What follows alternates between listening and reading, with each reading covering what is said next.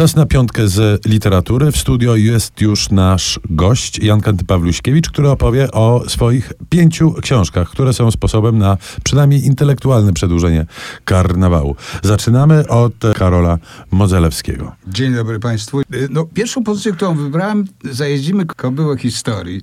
To nie jest nowość, jak Państwo wiecie. Niemniej jednak na tyle, można powiedzieć, zasępiłem się nad lekturą, dlatego że, że codzienność, można powiedzieć, stale i wciąż odnosi się do tej książki. Co mam na myśli? Mam na myśli to, że, że to jest książka, która, od razu powiem mocno, powinna być absolutnie obowiązkową lekturą dla młodzieży w miarę świadomej, czyli od 12 czy 13 roku życia. Dla sprytniejszych od 9 roku życia. Dlaczego? A więc dlatego, że jest to zapis historyczny, niepodważalny zapis historyczny, który udokumentowany jest własnym życiorysem pana profesora Karola Modzelewskiego. Z jednej strony, a z drugiej strony, przepraszam, tak się po pogańsku wyrażę, patentowanego historyka. A mówię to dlatego, że współczesne dzieła, nazwijmy to tak zwanych historyków, stwarzają mm, czy proponują absolutnie nowoczesny dział historii. Na czym ta nowoczesność polega? Współczesna nowoczesność polega na tym, ażeby nie opierać się na faktach, natomiast w sposób dowolny dysponować i opowiadać beletrystyczną historię z bohaterami historycznymi. Kreacja historyczna jest, jest jakby to powiedział pan Piotr Skrzynecki, jest rzeczą uroczą, natomiast nie ma nic wspólnego z dokumentem i nic. Więc wracając do zajeździmy kobyłę historii, należy się nad tym skupiać. Natomiast jeśli mój apel radiowy mógłby mieć jakikolwiek sens, to proponowałbym, ażeby współczesne, nowoczesne, historyczne dzieła traktować jako raczej beletrystykę, aniżeli źródło historyczne. Kolejna książka na pana liście to książka, no, która nie dziwi, nie zaskakuje. Powinna się znaleźć na liście muzyka, bo to jedna z najbardziej muzycznych prus we współczesnej polszczyźnie, Paw Królowej Doroty Masłowskiej. Bardzo dziękuję za to skojarzenie muzyczne, aczkolwiek tam to, co wysłuchuję, czy wysłyszałem w tej książce, to jest nieco inna estetyka muzyczna niż moje zainteresowania muzyczne. Niemniej jednak... Tak ślad, się domyślaliśmy, mówiąc szczerze. Natomiast Paw Królowej jest z innych powodów dla mnie rzeczą, no powiem, fascynującą. Z powodów estetycznych.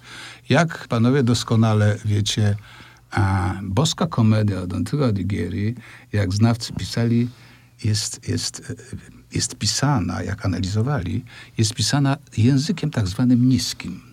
Ponieważ od dwudziestu prawie lat nie pochylam się nad boską komedią, ale, ale wracam stale do niej z powodów różnych, o których tu nie ma powodu mówić. Książka Masłowskiej ma ten estetyczny dla mnie niesłychany walor, że że tym językiem niskim operuje, a więc słowami, określeniami powszechnie uważanymi za kulturę niską.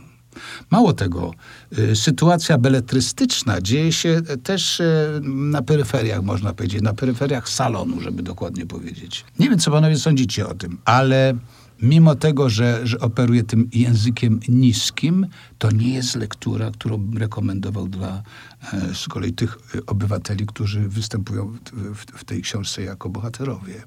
To jest wysokiej klasy literatura, aczkolwiek trzeba jej poświęcić uwagi i trzeba być do niej przygotowany. Wtedy ona jest, wtedy rozpływamy się w jakimś paradizie estetycznym. Myślę, że przy najbliższej okazji Dorota Masłowska za porównanie do Dantego Alighieriego rzuci się Janowi Kantemu na szyję. Natomiast nim to nastąpi, opowiedzmy jeszcze o jednej książce. To wykłady profesora Kołakowskiego, mini wykłady o maxi sprawach. Książeczka niewielka, ale w, w tego typu literaturze pojemność nie jest tak istotna. Są dwie rzeczy, które mnie w tym interesują. Mianowicie mam wrażenie, ale to jest moje, moja amatorska analiza, mam wrażenie, że jest to że jest to tak jakby dalszy ciąg historyczny tego rodzaju e, rozważań, jakie e, w próbach Michel de Montaigne proponował.